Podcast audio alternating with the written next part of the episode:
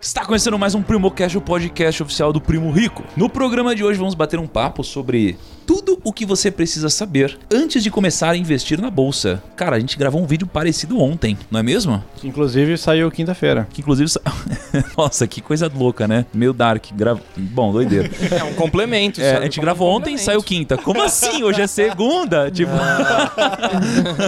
é, muito louco. E por isso estamos aqui com Breno Perrucho, Fala, primo. criador do canal Jovens de Negócios. Tudo bem, cara? Pô, muito obrigado por receber aí de novo. Sempre um prazer imenso estar aqui com você, essa pessoa que eu acho tão maravilhosa e que é, parece que temos um- uma sociedade aí rolando também, né, cara? É, por incrível que parível, temos um negócio rolando aí. E aliás, eu queria saber por que, que o Lucão está te protegendo. Como assim, cara? Porque quando, é, quando vem alguém aqui no Primocast, ainda mais alguém que é de casa, geralmente a descrição é zoando convidado, alguma coisa assim. E ele fala, criador do canal Jovem de Negócios. É, porque o. Breno, ele tá ficando muito rico e é meio perigoso você zoar gente rica. Ah, Ah, é, entendi. sei lá, né, meu? Você está temendo pela sua própria é, vida. sei lá, né, meu? Ele, ele você até, tem ele, até, ele até me puxou de lado, porque ele, ele fez a descrição a primeira vez, ele colocou lá, Mastermind, o gênio criador dos jovens de negócios. Aí ele falou, ô Gão, só pra não, não parecer muito, dá uma... É. Aí que virou Muito criador. perigoso. Esse perrucho tá ficando muito perigoso. Inclusive, o, o, o Perrocho, ele atingiu os patamares de Felipe Neto. O Felipe Neto compartilhou ele esses dias e falou assim, caramba, eu pensei que eu tinha gravado esse vídeo há uns anos atrás. Não, mas peraí, sou eu?" Felipe Neto compartilhou Perrucho? Ou Perrucho apareceu no Twitter do Felipe Neto? Qual, qual que é?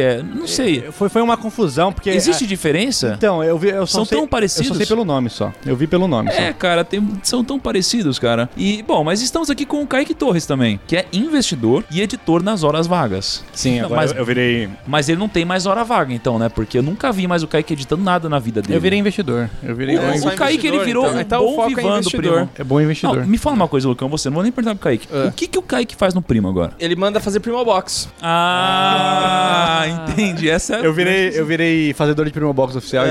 então... É isso, porque o Kaique ele não edita mais, ele pede pro Gui fazer. Aí ele vem aqui, fala umas groselhas no podcast, às vezes fala umas coisas interessantes, manda pro Primo Box, decide quem ganha e quem não ganha Primo Box. É isso, né, cara? É, Ele e- tá ganhando milhões e milhões. E temos também o Lucão, criador de canais que nunca foram ao ar ou nunca fizeram sucesso. Ah, É verdade. como assim? Eu tô ligado em alguns que não fizeram sucesso. É verdade. Eu vou Mas- colocar um pin em todos pra você não, você não falar nenhum. Não, mas eu quero saber quais são esses canais que nunca foram ao ar. Ah, cara, tiveram alguns aí. Tiveram algumas tentativas de, de produção de conteúdo aí, cara. Ah, então você queria ser famosão. Ou participações. Ah, então o seu sonho sempre foi ser famoso, então. É, eu sou Não, foi ser não é- famoso. eu acho que o meu sonho era trabalhar com a coisa que eu mais amava, que era falar de videogame e cinema. Acho que era isso. Ah, Então legal. teve algumas, tiveram algumas tentativas, mas eu não tinha experiência, cara. Eu era um cara muito inexperiente. Ah, e hoje que você é ricão, você pode comprar tempo pra fazer o que você ama e jogar videogame e, e assistir filmes. Não, é que hoje eu faço tudo voltado para o primo. Mas hoje eu, pod- eu- hoje eu poderia. Hoje eu teria fundos e um pouco mais de experiência pra fazer alguma coisa e ir um pouco mais além, entendeu? Cara, eu não senti muita sinceridade no Eu que o Lucão não falou. senti, eu não, senti sinceridade no sonho dele. Depois foi uma baita É. Que que é isso? sabonetada, foi, né? foi sabonetada total. Baita sabonetada. que que é isso? Tudo bem, Lucão. A gente gosta de você. Não precisa se preocupar.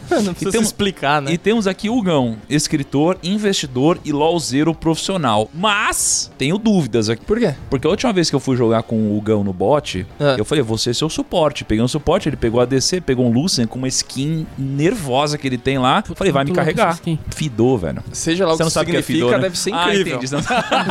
Não ele fidou, ou seja, ele não me... Ca... Putz, você também carregou. Carregar é quando o cara, ele ganha Sim, o não, jogo. carregar a gente sabe. Ele ganha o jogo pra você. E ele não me carregou. É, então eu fiquei sabendo que o Gui tá virando o profissional do time. É, o Gui vai carregar Caramba, é verdade. Ele criou uma rotina, né, de jogar LOL. Ele criou uma rotina, acorda às seis e meia, né? É, É. a filha dele vai lá acordar ele. Joga duas joga duas partidas. dá uma fidadinha, É. às vezes É, carrega. então, aí vale lembrar pra galera, né? Valeu aí, primos. E, cara, o negócio é o seguinte... Ele fala que eu já fiz um estágio, né? É, Valeu aí, valeu, Nossa, é, mano. Tem uma abraço aqui. aqui, tá? É que, é que um agora. Agora que eu tô fazendo as lives tira dúvidas, agora a gente tem que eu aprendi a gesticular, né? Então agora eu vou Ah, falando enquanto gesticulo. Mesmo que, a mão, assim, é, meio me- italiano. mesmo que a galera daqui do, do podcast não consiga ver. Galera, enquanto eu falo com vocês aqui, enquanto eu falo, cara, eu tô gesticulando Isso muito. mostra a propriedade É. do que você tá falando. Exato. Propriedade, né? É E aí vale dizer que é, eu, italiano dele. eu realmente tentei aqui uma carreira de tornar o primo também um time de LoL, mas eu percebi que... Não, É, não- as peças estão erradas, É, né? as peças estão meio Não tem erradas. futuro.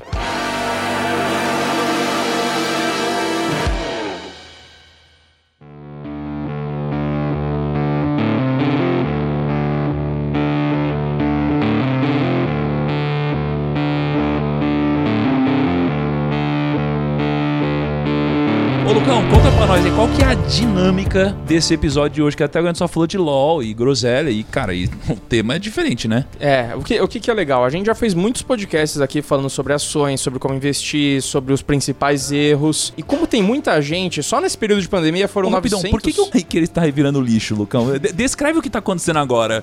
Tem um cara de calça de moletom ali atrás mexendo no lixo. E não é o primo. É, não é o primo. Cara, é, é sempre importante a gente é, mostrar para as pessoas o que, que você precisa entender antes de entrar nesse, na bolsa de valores. Então a gente teve só no período de pandemia, eu vi aí, né, aí que teve quase um milhão de pessoas, quase um milhão de CPFs aí só nesse período. Então muita gente nova chegando e muita gente que deve estar ouvindo o Primocast, ou se não tá, tá errado. É verdade. Né? Mega se não errado. tá, a você Depois que ouve o Primocast tem que trazer essa pessoa que não ouviu ainda. Então a gente vai falar pra essa pessoa um pouco da jornada que ela precisa fazer, uma jornada de conhecimento, de busca, né? De conhecimento, que a gente não vai entregar nada de mão beijada. Então a jornada de busca que ela pode fazer que vai dar certo pra ela. Não, e, e é legal você trazer mais um, porque se você pegar e trazer mais um e colocar um numa perna, um na outra perna, e você ganhar pontos pela perna, ponto é dinheiro e você vai ganhando, né? E montamos nosso multinível do Primo Rico. É, isso aí. É mesmo? É, E- e aí você pode marcar reuniões. multinível. E aí você pode marcar reuniões sem dizer o que, que é.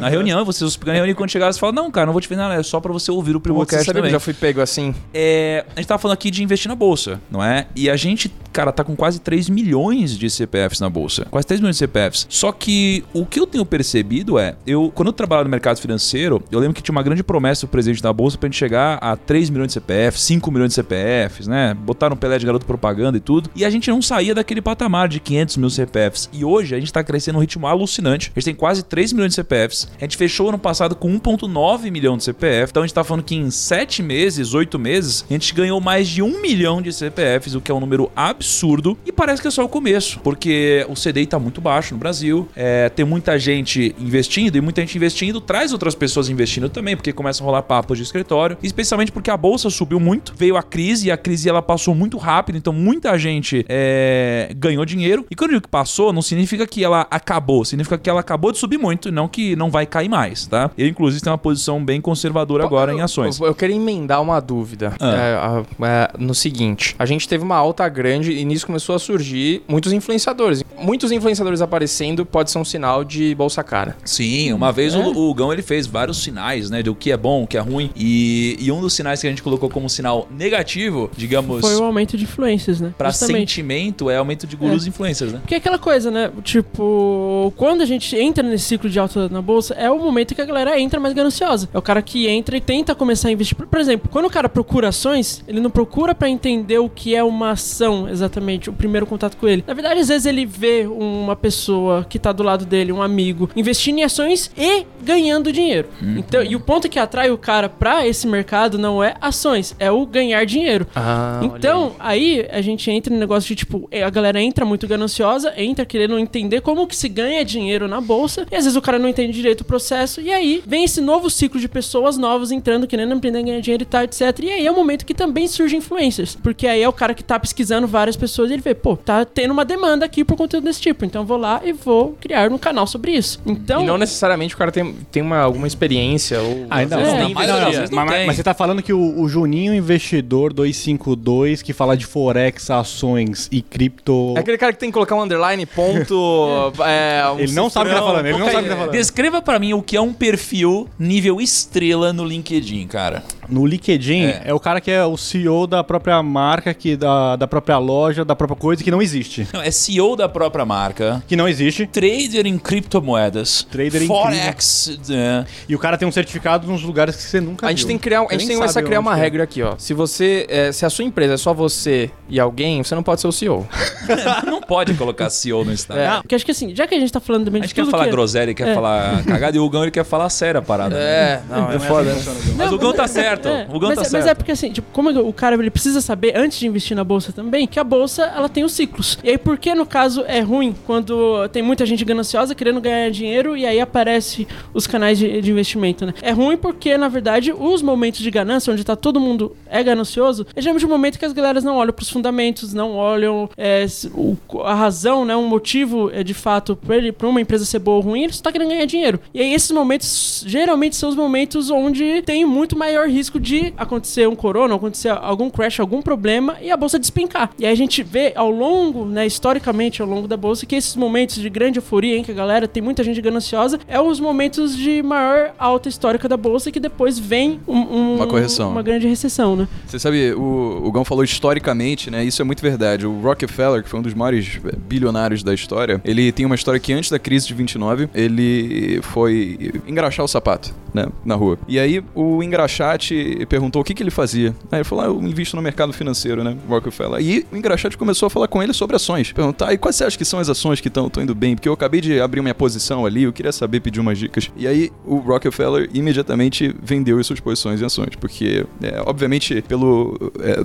não querendo desmerecer a, a profissão, você percebe o, o awareness que foi criado em relação àquilo e o quão de fato existe uma bolha especulativa que tá pela lei da oferta e da procura levando os preços pra cima. Eu acho legal pegar isso que o Perrucho falou e trazer pra atualidade. Porque naquela época era muito difícil o engraxate ter acesso à informação. É, não tinha internet. Então, tipo, né? cara, Você se de chegou no 20. engraxate ali, caralho, é, meu, tá todo mundo sabendo, virou uma bolha e tal, né? E outra, naquela época não era fácil abrir posição, não era uma coisa que você ia num site, ia É, num- não era tão não. simples. Por mais que o mercado uma Estados Unidos fosse bem mais desenvolvido que o nosso, não era tão simples assim. Agora, hoje já mudou um pouco. Porque hoje a internet ela é tão democrática, cara, que qualquer um acessa um canal, um vídeo no YouTube e consegue saber o que tá rolando. E hoje você consegue investir em corretora, cara, com taxa zero, com taxas baixas, com 10 reais, 20, 30 reais. Então, mudou um pouco. Mas o que a gente tem que pegar aqui, e foi sempre um dos grandes desafios do Primo, é não pegar a coisa técnica apenas. É pegar isso e entender qual princípio tá por trás. Então, o que, a gente tem que extrair dessa história? Que tem um princípio por trás de que quando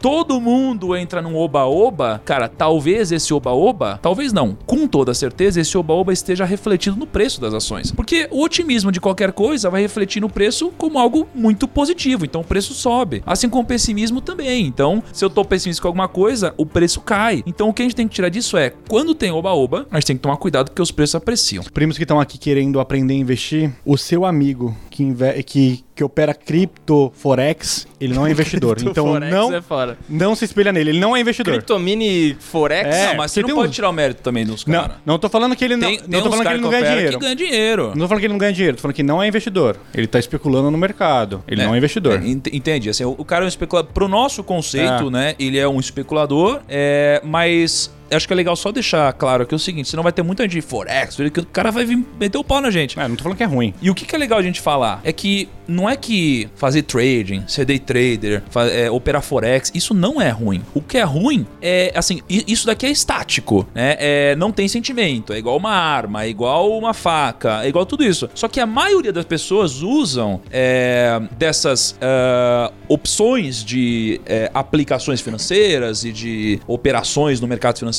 como algo é, ganancioso para você sair da miséria e enriquecer em uma semana. Esse é o problema, né? Então, quem não entrou na bolsa ainda ou tá pensando nisso, tome cuidado com o sentimento que você tem antes de investir. Porque se, é, se alguém chega e fala, ah, vem aqui operar Forex, vem aqui comprar ações, vem aqui fazer análise técnica, vem aqui mexer com opções. O que eu acho que você tem que entender é o que, que você sente, velho. Porque se você estiver ganancioso, é bom você dar dois passos para trás, estudar, refletir, relaxar, para você entrar com coerência e nunca com ganância, porque aí você vai fazer cagada. Acredito que, in- inclusive, isso é, bate muito com o tema aqui do nosso podcast. Porque, assim, uma das coisas que o cara precisa saber antes dele colocar o pé na bolsa. Muitas vezes não vai ser o conhecimento técnico que ele vai ter que vai dizer o, o retorno que ele vai ter no, no- no mercado de ações. Na verdade, acho que, se não me engano, até o Howard Marks fala, né, que é um grande investidor lá de um fundo é, nos Estados Unidos, que, cara, dos seus lucros ao longo do- da sua jornada como investidor, pelo menos 70% do, desse lucro vai ser por conta de aspectos emocionais e não necessariamente de as- aspectos técnicos. Então, apesar de, obviamente, né, quanto mais conhecimento técnico você tem, mais margem para você conseguir é, maiores lucros, muito do, do que você vai conseguir realmente vai ser naqueles momentos que, cara, o seu emocional vai estar controlando a sua decisão, né? Então, por exemplo, na bolsa, às vezes, o, o- agora que teve na crise de março, teve muitas pessoas muito técnicas que tinham conhecimento enorme na bolsa, mas que perderam dinheiro. Porque na hora de tomar uma decisão, ele se deixou ser consumido, por exemplo, pelo medo. Sentiu que, putz, cara, eu sei que o certo é isso, mas eu tô com medo. Acho que é, o Covid não vai ser só em março, vai ter o ano inteiro e tal. E, cara, tirei o pé. Ele vai lá e tira as posições dele e no final, pô, por conta do medo, ele deixou de ganhar Exatamente. dinheiro. Vamos, vamos jogar. Assim, a gente tá há meia hora falando, vamos entrar no tema? A gente tá meia hora falando nada com nada. Nada com nada? Vamos organizar a parada então. Vamos então vamos olhar por seu roteiro pela primeira vez no episódio agora. vamos lá. Pensando aqui na pessoa que nunca investiu, o senhor Breno Perrucho, ou que já investe, mas gostaria de ter mais segurança sobre o que está comprando, qual seria o início dessa jornada? Cara, eu queria pegar o gancho do João aqui, apesar de ter sido num momento pré-tema, mas acho que tem tudo. é, João? Desculpa, o Gão. Ah, João, eu fiquei falando Nossa, isso. João, Eu que falei, enquanto eu saí e voltei, teve um João que apareceu. Vem aqui, vem alguém e falou só uma palavrinha, né? Isso aí- Acho que é amigo do Bernardo, não é? O Gal falou uma coisa aqui que eu, que eu achei bem bacana, cara, que eu acho que dá pra trazer a gente em foco. Às vezes, é, ganância pode ser uma porta de entrada. Que existem dois tipos de, de erro, né? Os dois vão te fazer aprender. Tem o, o erro necessário, que é aquele erro que você adquire quando não tem como você se apoiar sobre o ombro gigante pra isso. É o erro que você tá ali atuando na fronteira do conhecimento humano, não tem como alguém te pegar pela mão, onde você adquiriu o conhecimento necessário pra conseguir evitar passar por aquele erro e aprender com isso. Você precisa errar pra aprender. Tudo bem. Existe também o erro burro. Qual que é o erro burro? É quando existe todo o cabedal de conhecimento pra você conseguir absorver, tirar conclusões daquilo e não errar o que as pessoas que estão te ensinando erraram pra você ter a possibilidade de, de adquirir experiência com elas também. Só que o erro burro ele pode ser muito caro. Inclusive um dos maiores motivadores para alguém querer começar a se interessar por investimento é querer ganhar dinheiro. Só que o pensamento de querer ganhar dinheiro muitas vezes é ganancioso. É ganancioso no sentido de, cara, eu quero ganhar dinheiro muito rápido. O multinível que a gente começou falando, o que faz o olho da pessoa brilhar é querer o carro, é querer a casa, velho, é querer receber aquele bônus. Bolsa de valores, a gente já tem de senso comum de que você pode perder tudo, mas você pode ganhar muito dinheiro muito rápido, né? Isso aqui é o senso comum. E aí, a porta de entrada para muitas pessoas acaba sendo o quê? Eu quero ganhar muito dinheiro. E isso faz conhecerem Forex, é, opções binárias, day trade, sem, se, sem conseguir absorver todo o arcabouço de conhecimento necessário para conseguir operar minimamente com segurança nisso daqui. E aí faz essas pessoas perderem muito dinheiro. E o que acontece? O erro burro. Elas precisavam errar e custar caro para adquirir o conhecimento necessário para aí sim elas verem que, putz, talvez eu esteja fazendo alguma coisa errada. E aí elas sim vão atrás do conhecimento que possivelmente possa levar com segurança algum sucesso no futuro. Você acha que é uma coisa assim, tipo, no RPG, que, tipo assim, você tem uma jornada ali, você precisa se preparar, coletar os itens, fazendo, fazendo upgrade do seu personagem, até você chegar em alguns, é, alguns chefes ali, algumas criaturas, que você precisa estar preparado pra isso. Então você acha que o cara partir pra alguma coisa mais complexa, como mini contratos, forex, que lá, é, é, é esse o erro dele? Ele tá chegando despreparado. Foi direto não- pro chefão. Exatamente. E se você fizer isso no RPG, por exemplo, você toma um pau. Cara, é que assim, Nossa. a gente não tem uma base. Então, a, a nossa sociedade, ela tem essa carência de conhecimento sobre educação financeira. Então, muitas vezes, o que essas pessoas têm de base é o Eds, do cara que fica fazendo o olho brilhar dizendo que você vai ganhar muito dinheiro muito rápido. E como essa Não, pessoa ele- não tem senso crítico Pra... pra... Ele fala que é fácil pra caramba. É Exa- fácil. é a impressão que ele fácil e fez de casa. É, é fácil, rápido. E geralmente ele tá dentro de uma Lamborghini. É, que é alugada, que ele tem que entregar em duas horas, porque senão É. vai pagar multa. E aí mostra um trade lá em tempo real, ao vivo, olha só, ganhei 500 O cara faz 10 vídeos, aí ele pega o que deu certo e fala: Olha aqui, ó. Um trade em 5 minutos, ganhei 30 mil dólares, tá ligado? Cara, aí o que acontece é isso. Às vezes a, a porta de entrada mais fácil para as pessoas é o vislumbre de que elas vão conseguir ter o resultado que aquelas pessoas que elas viram tiveram ali. Isso é muito atraente, é muito sexy você pensar que você consegue ganhar dinheiro rápido. E aí o que acontece? Você assume a posição prepotente de pensar que, cara, eu tô vendo uma coisa aqui que ninguém nunca viu, essa oportunidade da minha vida, e eu vou conseguir entrar tudo aqui pra ganhar muito dinheiro. Isso já aconteceu com você, mano? Já, já aconteceu. Isso aqui foi, inclusive, um dos motivos pelo qual eu tô compartilhando isso aqui foi porque eu Conta posso dessa tirar da minha história aí, experiência. cara. Conta Cara, dessa história aí. eu entrei em contato com um desses anúncios aí, conheci uma plataforma Aqueles anúncios que fala português com sotaque, assim. Isso, exatamente. Que fala Mr. Williams. Essa é uma oportunidade muito boa de ganhar dinheiro. Cara, é exatamente isso, velho. Exatamente. muito dois com cliques, Mr. com dois cliques, com dois cliques. Eu vi muita gente ganhando dinheiro em anúncio, irmão. Os caras mostrando lá um negócio. Olha só como é que eu ganho dinheiro rápido. Eu falei, animal, eu quero ganhar dinheiro também, é isso que eu tenho que fazer, mano. Conheci uma parada chamada de opções binárias, que é tipo um joguinho. É tipo, mano, é uma parada que assim, você tem um espaço ali de um minuto, e aí você pode colocar uma call ou uma put. Se você colocar uma call dentro de um minuto a parada subir, você quase dobra o seu patrimônio. Se você colocar uma put ele cair, você também. Só que se acontecer diferente do que você estipulou que fosse acontecer, você perde tudo. E aí eu falei, não, eu vou desenvolver uma metodologia aqui. Pensei em, cara, começar com um pouquinho, depois aumentando exponencialmente, para que depois os ganhos das prime dos próximos aportes vão compensar compensar todas as outras perdas. E aí acabou que, velho, você acaba subestimando é, a questão do 50-50. A gente pensa que a probabilidade de você errar, tipo, várias vezes seguidas, ela vai se diluindo em 50%. Por exemplo, a probabilidade de você errar duas vezes é de 25%. Três vezes é de 25% vezes meio disso daí, né? Que quanto é que é? 12,5%, né? Você que tá é dizendo, cara. 12,5%. e aí você pensa, cara, então quer dizer que quanto mais posições eu fizer, menor vai ser a probabilidade de eu perder tudo. Só que, cara, a grande verdade é que é muito fácil, é muito fácil você fazer 7, 8, 9 posições ali e perder todas as vezes seguidas, sabe? Então é uma ta- estatística que você vê que não se concretiza. Cara, É o que eu acho que as tipo- pessoas. O que eu acho que pode ilustrar isso bem e que as pessoas vão se identificar é que é, é um pouco parecido com um pendrive. Ele parece simples, mas e é 50% de chance de você errar a entrada dele na hora de você encaixar. e você vai sempre errar. Sempre errar de primeira. Você sempre vai tentar aquela encaixadinha e você vai virar ele e encaixar da forma correta. Por que, que isso acontece sempre, cara? Não sei, mano. É uma maldição. Sei lá, cara.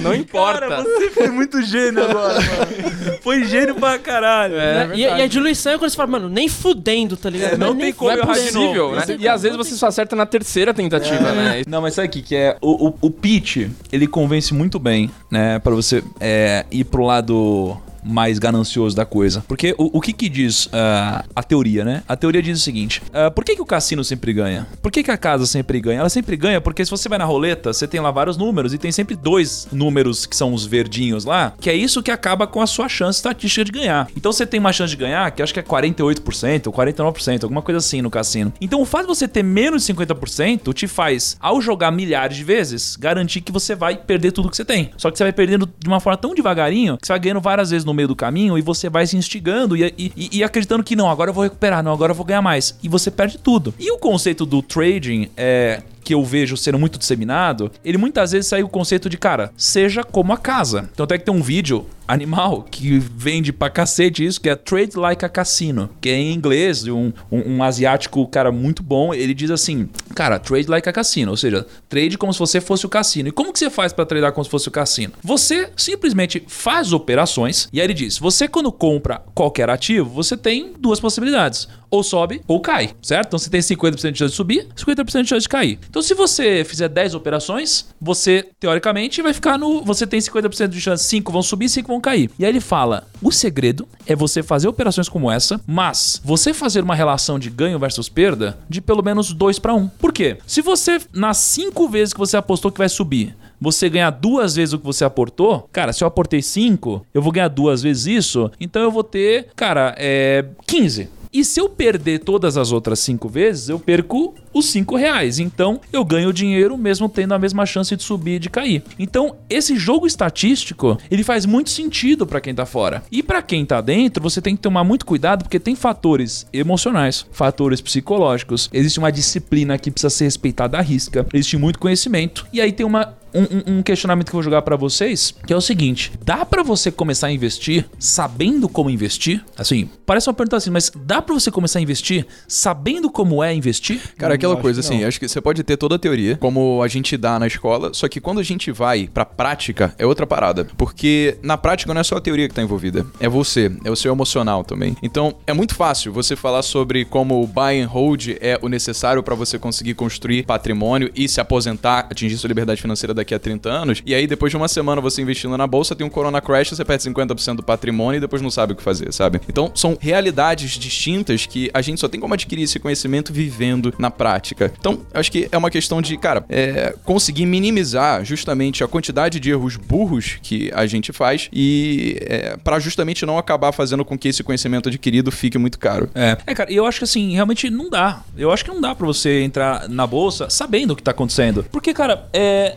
Não é simplório, como, como muitas vezes as pessoas dizem. Você precisa estudar muito, cara. Quando você vai investir, é, você vai comprar um ativo e, cara, você às vezes nem sabe que segmento é a empresa você comprou. Você não sabe qual foi o resultado dessa empresa. Como a empresa ganha dinheiro. Como a empresa ganha dinheiro. E aí você vai saber tudo isso. Só que aí você não sabe quem é a gestão, o nome do presidente. Você, você tem tantos fatores, tantos que você acha que entende, mas você só acha que entende porque você não tem conhecimento suficiente pra saber que não entende. Mas, mas você sabe que acho que existe uma, uma armadilha e eu caio nela tempo inteiro. Que o fato da gente ter. é, a gente fala de 3 milhões de pessoas, parece muita coisa, mas se você comparar com, os Estados Unidos, por exemplo, não é nada. Que lá tem a população do Brasil in- investidora. E o fato de você estar nessa, nessa bolha dos 3 milhões e você saber um pouquinho mais do restante da galera faz parecer que você sabe demais, que você sabe muito mais, entendeu? E isso acho que às vezes é uma armadilha porque você não sabe, tá ligado? Você só sabe um pouquinho mais do que aquele cara que não investe. 200 milhões de americanos investem na bolsa de valores, segundo a Infomoney. E, e aí você precisa, cara, aceitar que o momento introdutório na bolsa de valores, ele é um momento em que você não pode tomar mais risco do que deveria. Sim. Porque ele é um momento de aprendizado. Então você vai começar a investir agora, você não pode se expor ao risco da ruína, tem que diversificar seu capital, não pode colocar tudo que você tem, porque você tá aprendendo, né? E, e você, quanto mais tempo investe, mais estuda, mais você vai perceber que você fez bem em ter cautela. Mas você acha que o É. erro faz parte da- dessa jornada do cara? Com certeza. Mas, mas Só tem que não ser- pode errar grande. É, tem que ser um erro controlado, porque você tem que. Porque, cara,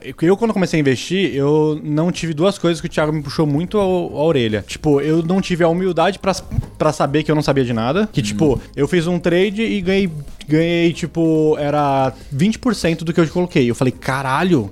Vou fazer eu- isso toda semana. Aí eu fui lá e dobrei. Tipo, eu falei, não, tô sabendo pra caralho já. Você começa a projetar, é, né? eu começo a projetar, eu falo assim, nossa. Isso por dia, É, isso por cueca em dia, casa. é, isso por semana, e quando você vai ver, você tá tipo, eu não tive a humildade pra saber que foi totalmente sorte, e eu já queria colocar um valor absurdo. E eu tive a sorte do Thiago falar assim: o que, que você tá fazendo aí com o broker aberto? Tá investindo já? Na época eu- tava começando a investir. Aí eu fui, aí eu fui explicar o que eu tava fazendo. Ele só olhou pra mim assim, fez assim com a cabeça, um não Negativamente. assim. Falou assim: não, vem cá, deixa eu conversar com você. Isso, sabe uma coisa que é louco também? Por exemplo, um tempo atrás, todo mundo aqui da, da, da- da empresa parceira nossa ganhou um bônus.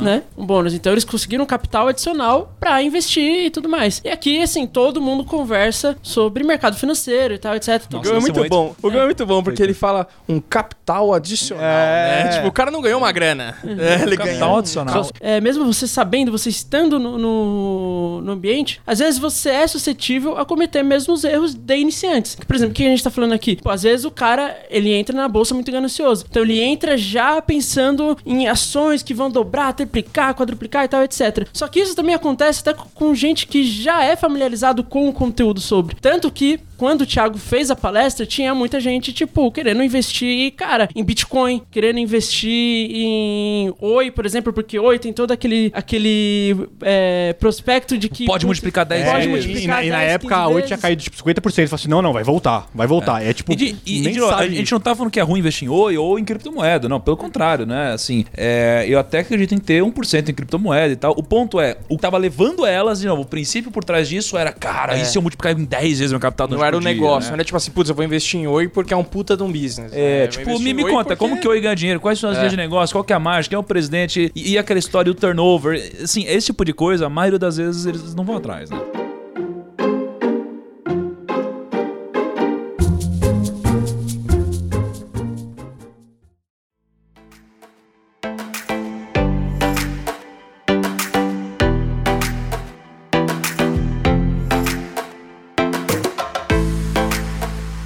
Mas o, o Perrucho, me fala uma parada. Quando você começou a investir, né, você cometeu erros. E, e o que você gostaria de ter aprendido antes de investir que com certeza teria te ajudado na sua jornada? Cara, eu acho que o principal erro que eu cometi foi esse, da ganância e colocar mais dinheiro do que eu tava disposto a perder no início, né? Esse principalmente em opções binárias. Depois eu fui prospectar o conhecimento que eu sabia que eu tinha feito alguma coisa de errado. Aí reconheci, beleza, o que que eu preciso saber agora pra isso não acontecer de novo? E aí acabei conhecendo é, o primo, é, outros influenciadores e isso foi meio que gerando é, esse awareness pra mim em relação à, bolsa de valores aí, né? Um dos principais erros que eu comecei no- na, em bolsa de valores especificamente foi colocar uma posição muito grande em um único ativo sem nunca ter investido antes. Então, um percentual relevante do meu patrimônio, sendo que eu nunca tinha adquirido de fato o emocional pra ter meu dinheiro ali, eu coloquei, investi em Sinqia. E aí foi, foi uma coisa assim, subiu pra caramba na primeira semana, aí depois caiu e ficou com, sei lá, uns 30% de, de, de prejuízo. E aí eu aprendi, eu falei, cara, eu acho que se eu voltasse atrás e eu pudesse refazer isso aqui,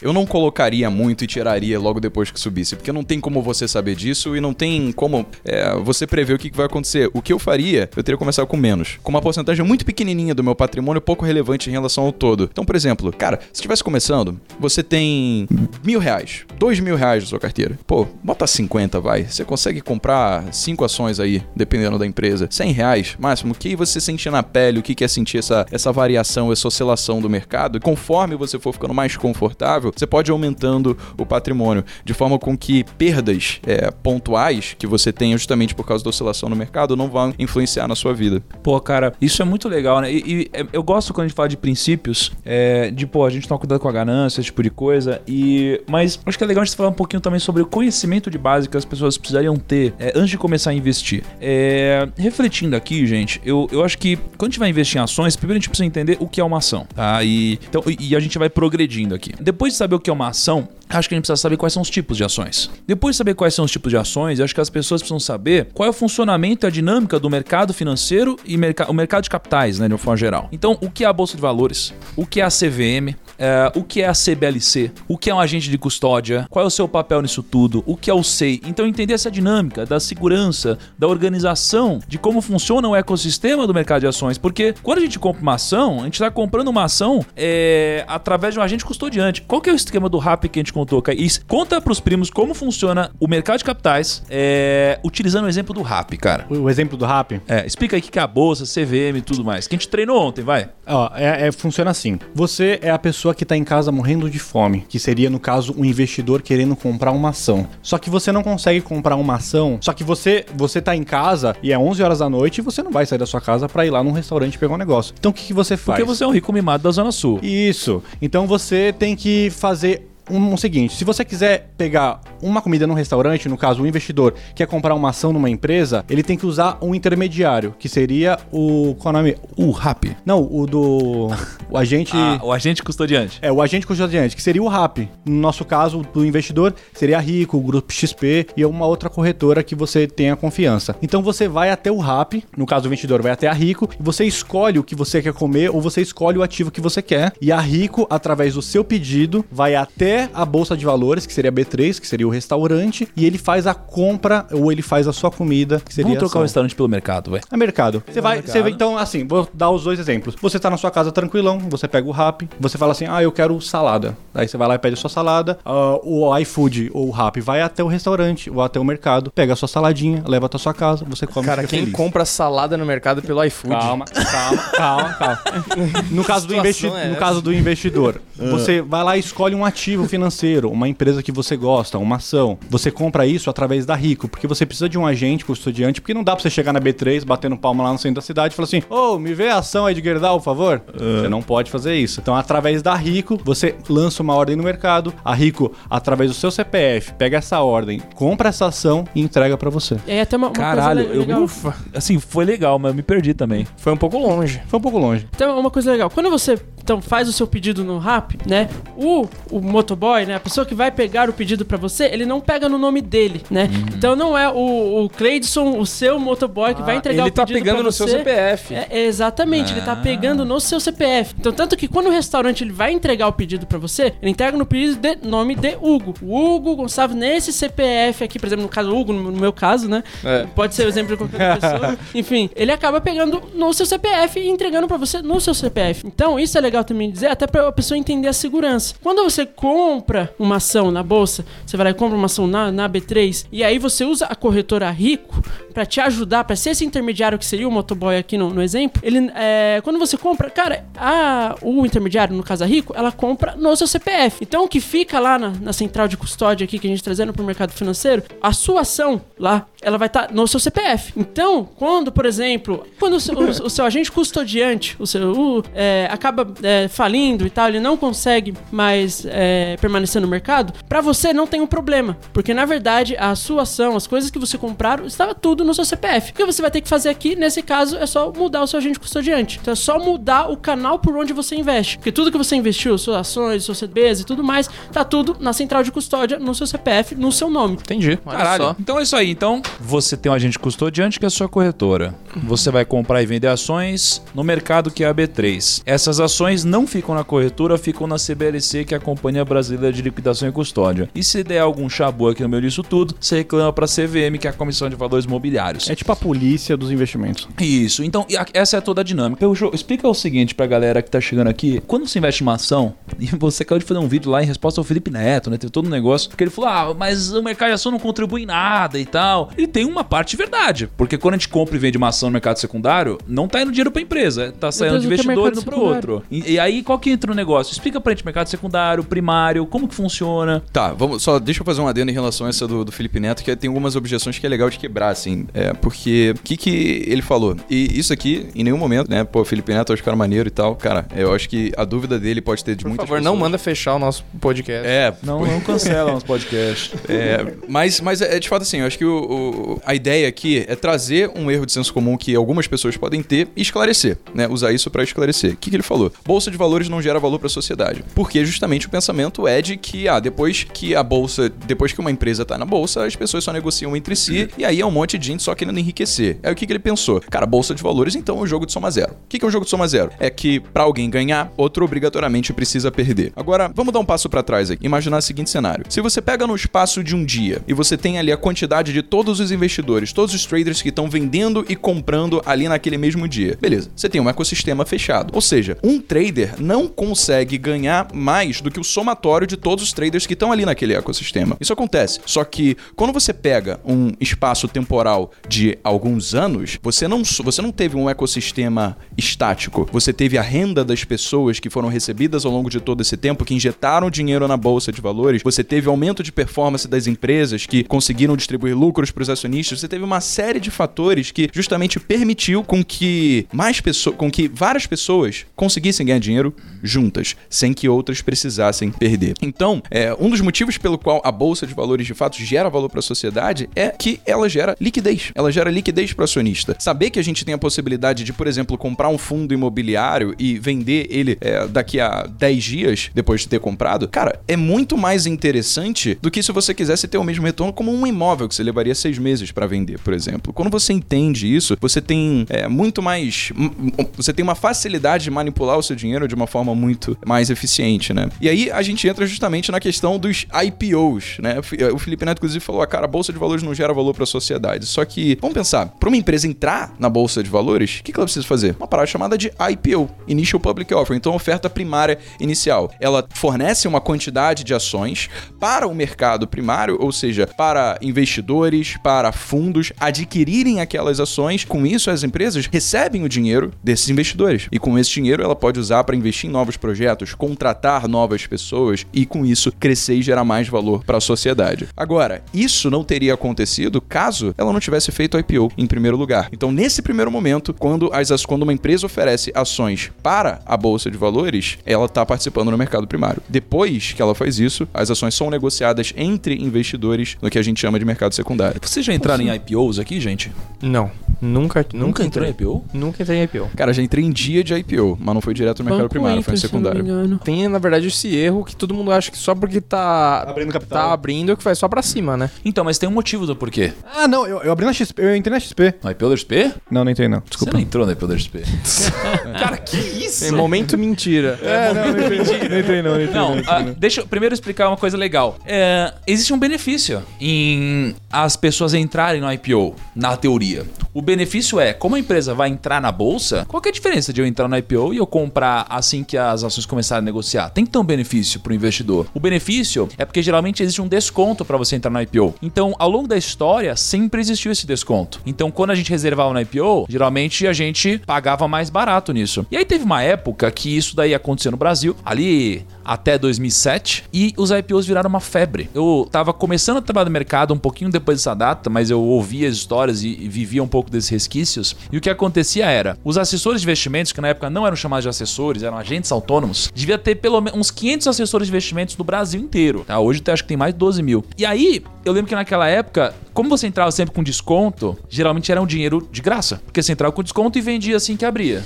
Entrava com desconto, vendia assim que abria. Né? Assim que abria seria o primeiro dia de negociação. Negociação. E essa operação, ela ficou conhecida como flipar. Seria uma flipagem. E aí as as pessoas pensavam, ué, mas se eu sempre compro com desconto e eu sempre saio com lucro, então eu posso me alavancar. Eu posso reservar muito mais dinheiro. E a corretora, como também não via esse grande risco, ela pegava e deixava as pessoas se alavancarem. Se alavancar em duas, três, quatro, cinco, seis vezes. E as pessoas começaram a se alavancar muito. E os assessores de investimentos na época, eles perceberam que eles ganhavam muita corretagem, que era uma taxa, que na época era meio por cento sobre o capital operado. E aí eles pensavam, ué, se o meu cliente ganha dinheiro e ele ganha, por exemplo, 10% no primeiro dia de negociação, deixar meio por cento é pouco. Mas se ela alavancar em seis vezes, ele ganha 60%.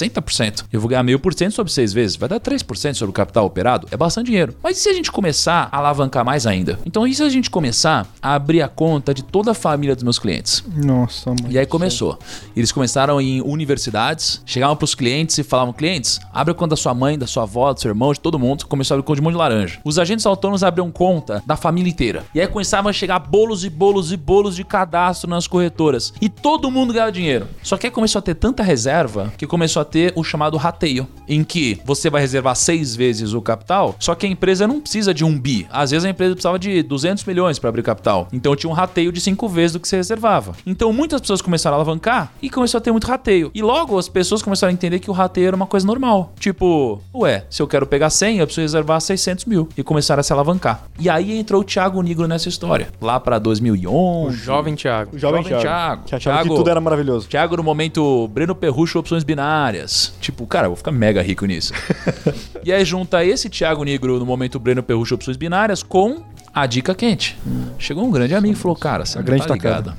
Você não tá ligado. Esse IPO que vai rolar, eu tenho uma informação que é quente. Não tem como. de- Cara, tá todo. O mercado inteiro tá sabendo. Cara, tem uma, uma operação organizada entre todos os grandes bancos. Quando abrir isso daí, vão puxar pra caraca. Velho, você pode entrar com a máxima. Pode botar tudo que você tiver, cara. É dinheiro de graça. Pode mandar bala. Eu falei, o quê? Tá louco. Vou entrar, alavanquei em seis vezes meu capital. Thiago não confiava nem num- numa indicação de restaurante do amigo e ouviu essa, tá ligado? Não, cara. Entrei lá, alavanquei simplesmente seis vezes meu capital, falei, tô rico. Aí eu. Mas eu já, eu já me sentia rico antes de fazer Já operação. tava vendo o preço de Lamborghini já. É, cara, você já viajava, né, na batatinha. Aí tinha o- os amigos, tinha os clientes, tinha a família, todo mundo. E, cara, e eu tava animadaço. E o que aconteceu foi que quando foi o primeiro dia de negociação desse ativo, que foi abre 11, o que aconteceu foi que esse ativo abriu caindo 10%.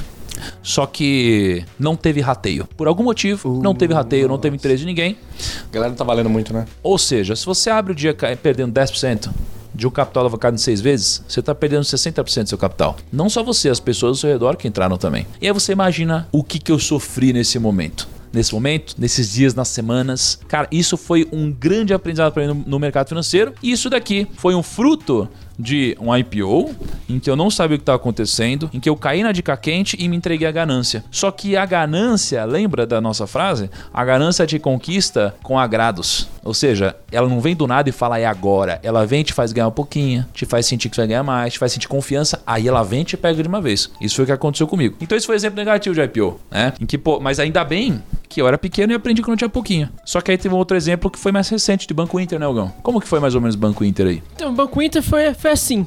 É, tava surgindo esse lance de bancos digitais, né? Era uma coisa que tava vindo aqui agora nesse momento. E aí, assim, o Banco Inter fez a oferta do IPO e tal. Cara, a gente sempre gostou muito dessa ideia de tornar as coisas digitais. A gente nunca viu muito essa necessidade de, por exemplo, cara, o banco ter agência bancária, vo- você precisar de ter um gerente e tudo mais. Na verdade, assim, pensando até mesmo no nosso público, né? Um banco que não tivesse agência e por isso conseguiria reduzir também um pouquinho das suas tarifas, era uma proposta legal. E a gente tá muito próximo da internet, via vídeos, essas coisas, né? Falando do banco. A gente tá né? vendo que era- já era um ecossistema ineficiente.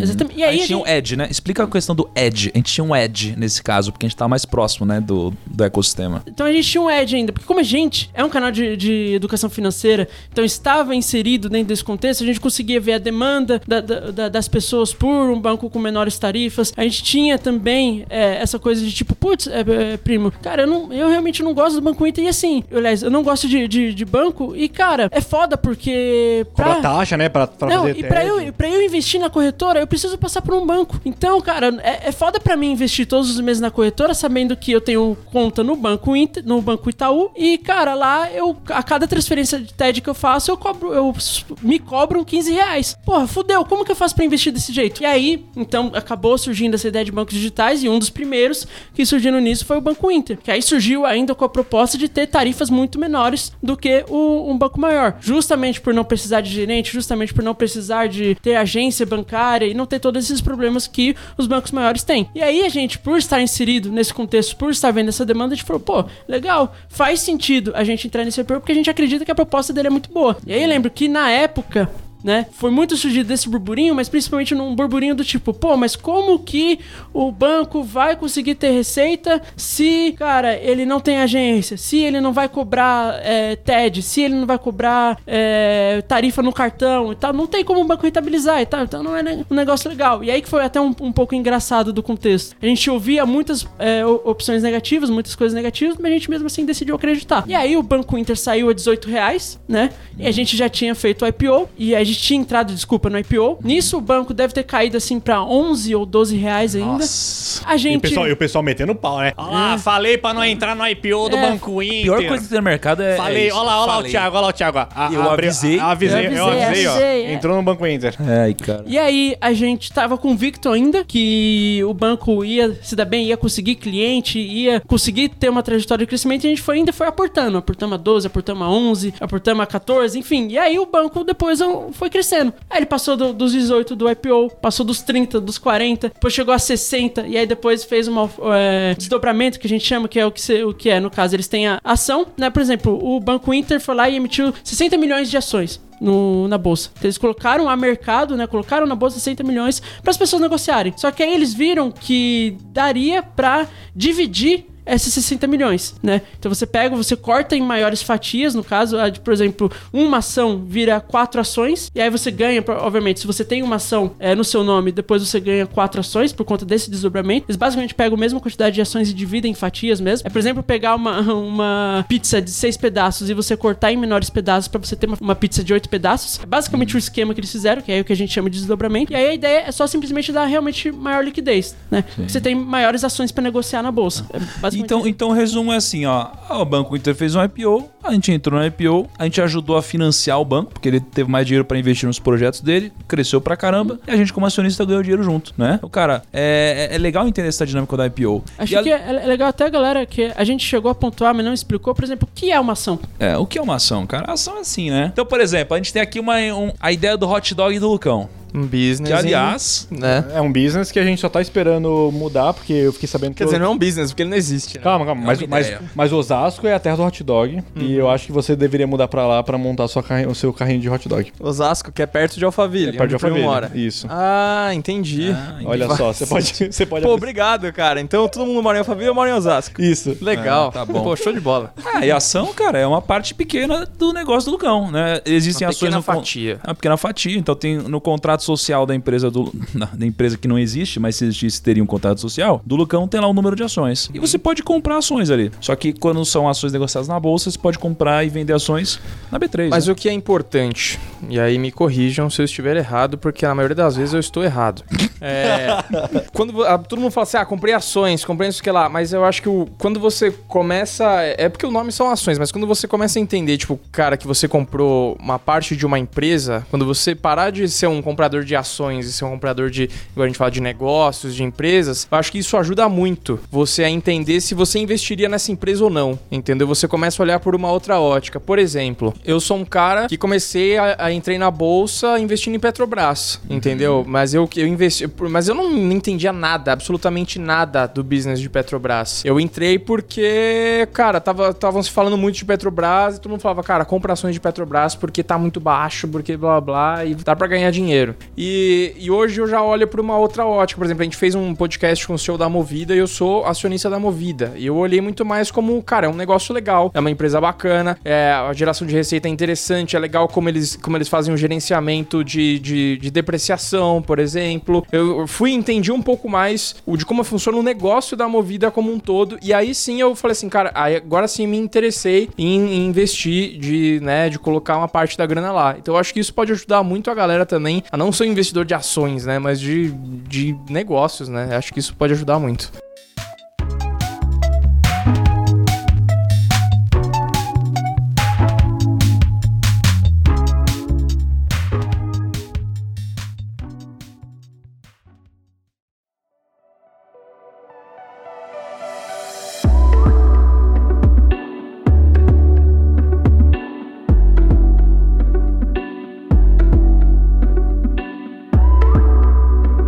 Grande ponto aqui, né? Que acho que é o que as pessoas mais querem saber. Que é, cara, beleza, vai, eu curti, tô confiante, vou estudar mais, mas. Pô, como que eu escolho, né? Qual ação eu vou comprar e qual que eu vou vender? Qual que é a boa? Né? Qual que é a boa? Como que eu faço pra identificar um banco Inter, pra identificar um futuro hot dog do Lucão? A Magalu. Pra me afastar daquele IPO que deu errado. Como que eu olho os Ah, índices, Magalu. como que Como eu me livro da, né, Como também que eu me da, da parte livro ruim. Da parte ruim. E aí, cara, o Perrucho talvez tenha a grande solução, né, Perrucho? Mas antes de você falar, Lucão, conta você um pouquinho do seu jeito, o que que tá rolando? O que que o Perrucho tá fazendo esses dias aqui? O Perrucho tá fazendo um desafio. Ô, louco. Mas é às 5 da manhã? Não, não é assim. da- No YouTube, No YouTube. é no YouTube, onde você. E no Instagram. Ele tá usando todas as plataformas. É, ele é um cara, né? É, como é que Multiplataforma. chama? O- Omnichannel, que o pessoal chama. E É o ele cara tá fazendo esse desafio com matemática viking, né? Matemática nórdica. É, desafio de gigantes. Desafio de gigantes com o Breno Perrucho. E tá muito legal porque ele tá trazendo uma galera muito foda. Ele tá falando, tá fazendo um desafio bem técnico, né, Breno? Eu tô acompanhando lá, tá legal. Falando de economia, investimento. Ou seja, conteúdo muito foda, gratuito pra você acompanhar. É só qual horário, Breno, que você tá fazendo todo dia? Cara, todo dia 9h34 da noite. Vai até o 9h34. dia 28. Então o cara entra lá, a pessoa vai lá,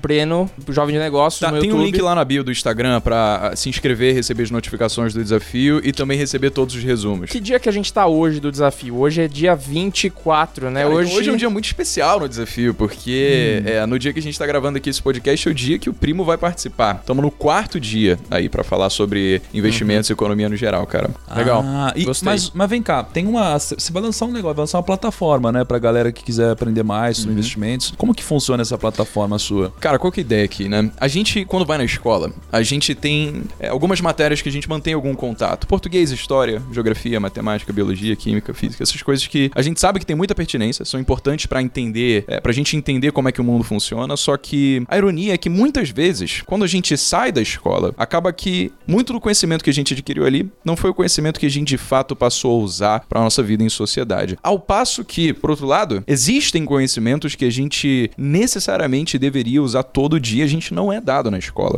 E isso daqui é principalmente relacionado à educação financeira e empreendedorismo. São conhecimentos que a gente, se fosse munido, seria muito mais consciente em relação a como a gente consegue não só investir melhor o nosso dinheiro, mas o que fazer pra ganhar mais dinheiro na nossa vida. Então eu criei a escola de dinheiro, que isso daqui é a nossa perna de educação financeira, onde a gente vai abordar todas as nuances de tudo que a gente deveria ter sido ensinado na escola, porque são conhecimentos imprescindíveis para nossa vida em sociedade. A gente vai saber exatamente não só como investir o nosso dinheiro, conseguir acumular patrimônio, multiplicar o nosso capital para atingir a liberdade financeira, mas também desenvolver visão de mundo e senso crítico com base nas circunstâncias à nossa volta para que a gente tenha distinção quando a gente ouviu uma notícia, para quando a gente vê um economista falando e a gente saiba exatamente sobre o que tudo aquilo se trata. Então, além da escola de dinheiro, quem entrar junto comigo na minha área de membros também vai receber um curso separado de planejamento financeiro para criar uma metodologia onde a pessoa vai saber exatamente que fazer com a própria renda. A gente vai considerar todos os objetivos particulares que cada um tem para sua vida e a gente começa a trabalhar em como garantir que cada um desses objetivos, cada um desses sonhos vão ser cumpridos. E tudo isso através de uma planilha proprietária que a gente desenvolveu que engloba o acompanhamento mais assertivo sobre todos os seus gastos, tudo que você investe e suas projeções de ganho para o futuro. Além disso daqui, eu também tô dando, junto com o preço do curso, o curso Escola de Negócios, onde a gente está entrando a fundo sobre como alguém consegue desenvolver ideias de negócios que de fato vão resolver algum problema no mundo e dar todo o passo a passo com tudo que você precisa saber para executar essa ideia de forma assertiva para que você consiga ter um negócio rodando. Mas tem mais, tem mais uma coisa que eu quero dar justamente como um token de boas-vindas para quem tá entrando nessa leva de alunos que querem confiar no meu trabalho e justamente aprender aquilo que elas sabem que é dispensável para suas vidas, que é uma camisa dos maiores ícones de investimento que vivem hoje em dia, o Warren Buffett. É uma estampa com seu rosto em que são mostradas as duas principais regras de investimento do Warren Buffett. A primeira regra é nunca perca dinheiro e a segunda,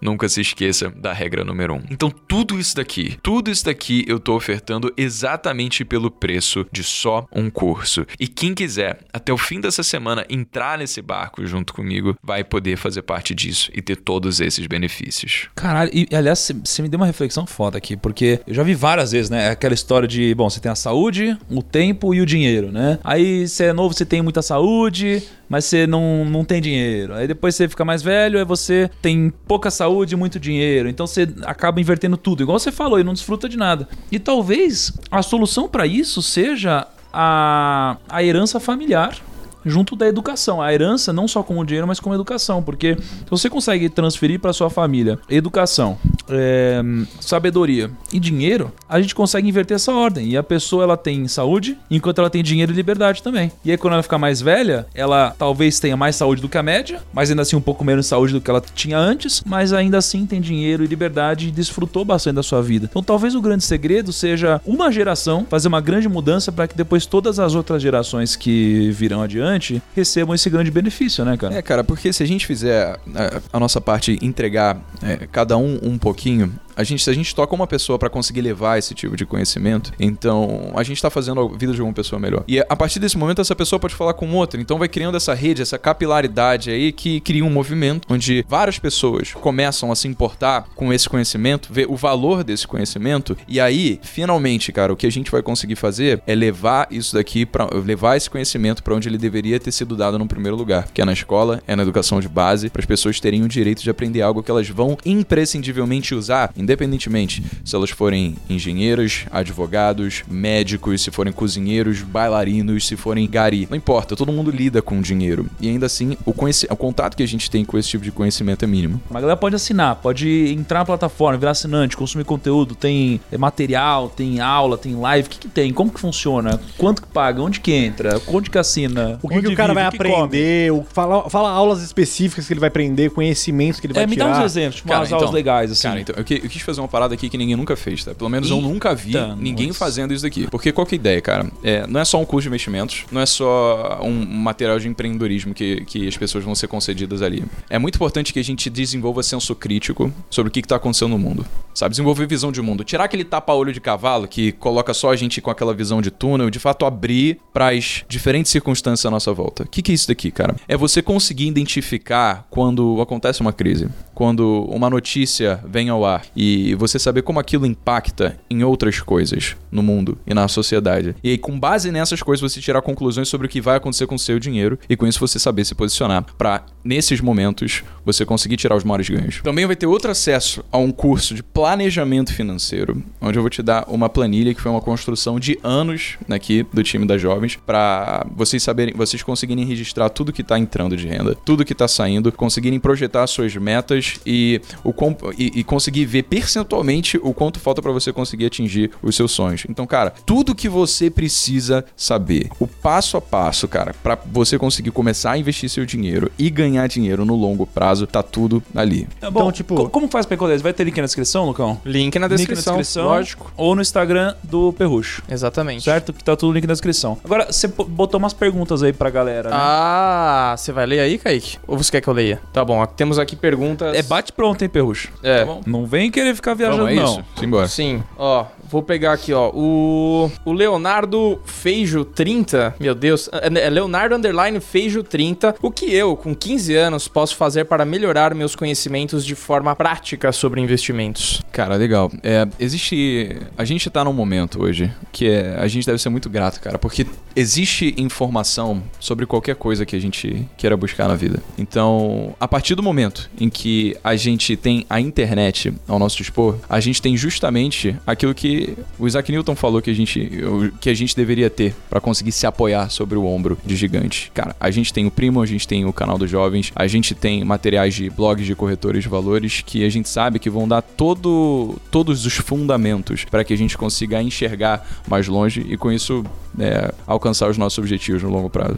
Ou seja, YouTube É. e Instagram. YouTube. De graça, é isso? É, Isso, o, cara. o Rudy Ribeiro, 7, perguntou qual é o seu maior medo. Cara, o meu maior medo é não conseguir sistematizar o meu negócio a ponto de que, caso aconteça alguma coisa comigo, todas as pessoas que dependem de mim acabem é, não conseguindo ter a segurança de como manter seus empregos. Tá, eu acho, eu acho isso legal, mas vamos mais além. Vai mais fundo, Kaique, cutuca na ferida. Isso daí, ele ele tá É, na casca ainda. É, sa- saboneteira, da saboneteira. casca, Não, você tá casca. muito dove, tem que aprofundar, assim. É o seu Vai, aprofunda, medo? Kaique. Vai, Faz vai. aquela pergunta mais, mais profunda de medo, vai, cara. É, o, que, o que te faz não dormir à noite, o que faz você ficar rolando, falar assim, ah, meu Deus, preocupação. Quero saber o que preocupa mesmo, assim, o que te motiva, tem aquele medo extinto. O que se você tivesse no final da sua vida, no enterro, e você não estivesse lá, você estivesse vendo o seu enterro e todo mundo chorando, o cara vendo você lá. Cara, o que que você se sentiria profundamente magoado de não ter feito na sua vida? Cara, eu acho que talvez não ter sido tão bom pro meu filho quanto foi meu pai pra mim. Porque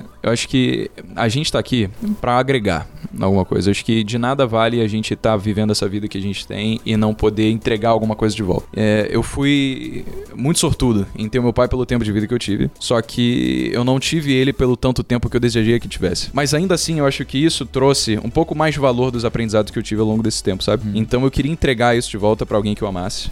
Sendo que eu vou ter a vida inteira pra poder estar na mão, estar junto dessa pessoa. Aí, agora eu vi. Eu, eu compartilho esse, esse medo, eu tenho medo de não ser um bom pai. Sério, cara?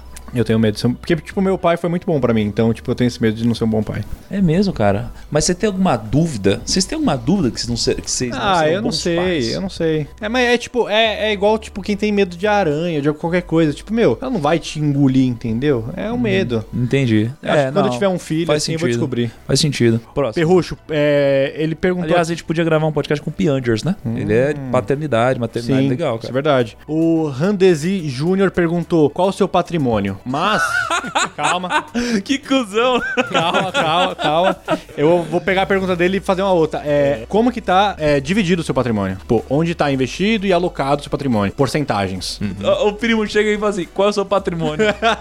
Qual a sua senha da corretora? É, qual é a sua senha da nada, corretora velho. e assinatura eletrônica, tá ligado? Cara, então, de vez em quando eu faço uns vídeos onde eu sou transparente ali em relação ao, ao patrimônio. Eu acho que pelo mesmo motivo que o primo faz o, o rumo ao bilhão, é, a ideia aqui não é ostentar e, e mostrar o que, que a gente teve do fruto do trabalho, mas sim poder conceder as pessoas com as estratégias que a gente usa pra nossa carteira, para que as pessoas consigam absorver as, as próprias estratégias e tirar as próprias conclusões sobre o que fazer com o seu dinheiro, né? Então, a forma de alocação no meu patrimônio hoje existe o como ele tá, com base no que aconteceu no passado e chegou até aqui, como eu quero que ele chegue na alocação de carteira, né? Beleza. Como é que ele tá agora, cara? Eu tenho um percentual muito grande da minha carteira, mais de 50%, pouco mais de 50% em ações estrangeiras. Isso aqui se deu por alguns motivos. É, eu investi na época, é, na, na época que eu investi era algo em torno de 20%. Só que o dólar tava 3,70 nessa época, que eu comecei a investir lá fora. E também algumas posições que eu fiz se valorizaram muito mais do que eu tava esperando. Então, cara, aconteceu que isso daqui por eu não ter vendido, assumi uma posição muito relevante da minha carteira,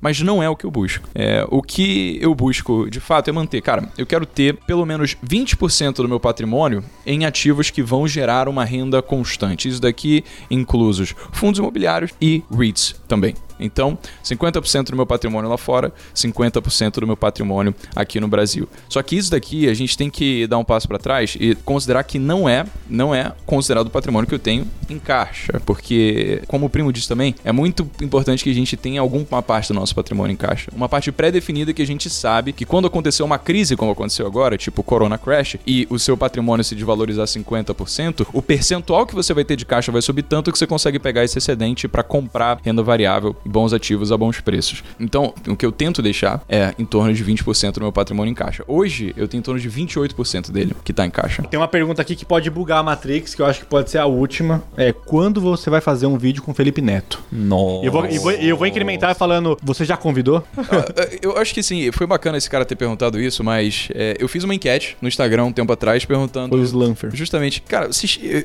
vocês querem que eu faça um vídeo com o Felipe Neto? Eu quero. 51% das pessoas disse não. Sério? Sério? Sério, sério. Ah. Então, cara, eu cheguei à conclusão de que a minha audiência não tá tão interessada em saber o que, que o Felipe Neto tem pra falar. Mas Mas sabe o que é é, interessante? eu- 51% disse não, mas tenho certeza que esse 51% iriam assistir. com certeza. Absoluto. Porque, mano, no meio do vídeo ia começar a romper a barreira, assim, do universo, assim, a gente ia começar a ver a Matrix por dentro. Ele fala, meu Deus, é o Felipe Neto falando com o Felipe Neto. Muito bom. Agora, o que que a gente vai sortear hoje, Lucas? Sortear? ah, eu, eu sei o que pode sortear, hein? Pode ser uma coisa legal. Ah, o que que é? O que, que você acha de uma vaga, uma inscrição? Vamos sortear uma, uma assinatura aí? Lógico. E, e- e tem mais alguma? Você tem alguma coisa, uma caneca ou uma camiseta, alguma coisa do jovem? Algum pertence, alguma coisa que Tem você uma não usa mais. sua, É, não pode ser meia. A galera Então, adora meia. O que, que você tem que é legal pra gente botar um combo aqui pra sortear? O que, que eu tô fazendo para as pessoas que entrarem até amanhã, terça-feira? Hum. Eu vou dar uma camisa do Warren Buffett com as duas principais regras do Warren Buffett. A primeira delas é nunca perca dinheiro e a segunda nunca se esqueça da regra número um. Isso aqui é uma camisa da, da minha marca de roupas, a Vila Mônaco, que a gente começou agora também, para justamente estampar personalidades que são inspiradoras e que pessoas como a gente que se interessa por investimento, se interessa por empreendedorismo, queremos usar para externalizar esse sentimento que a gente tem é, de apego a essas pessoas.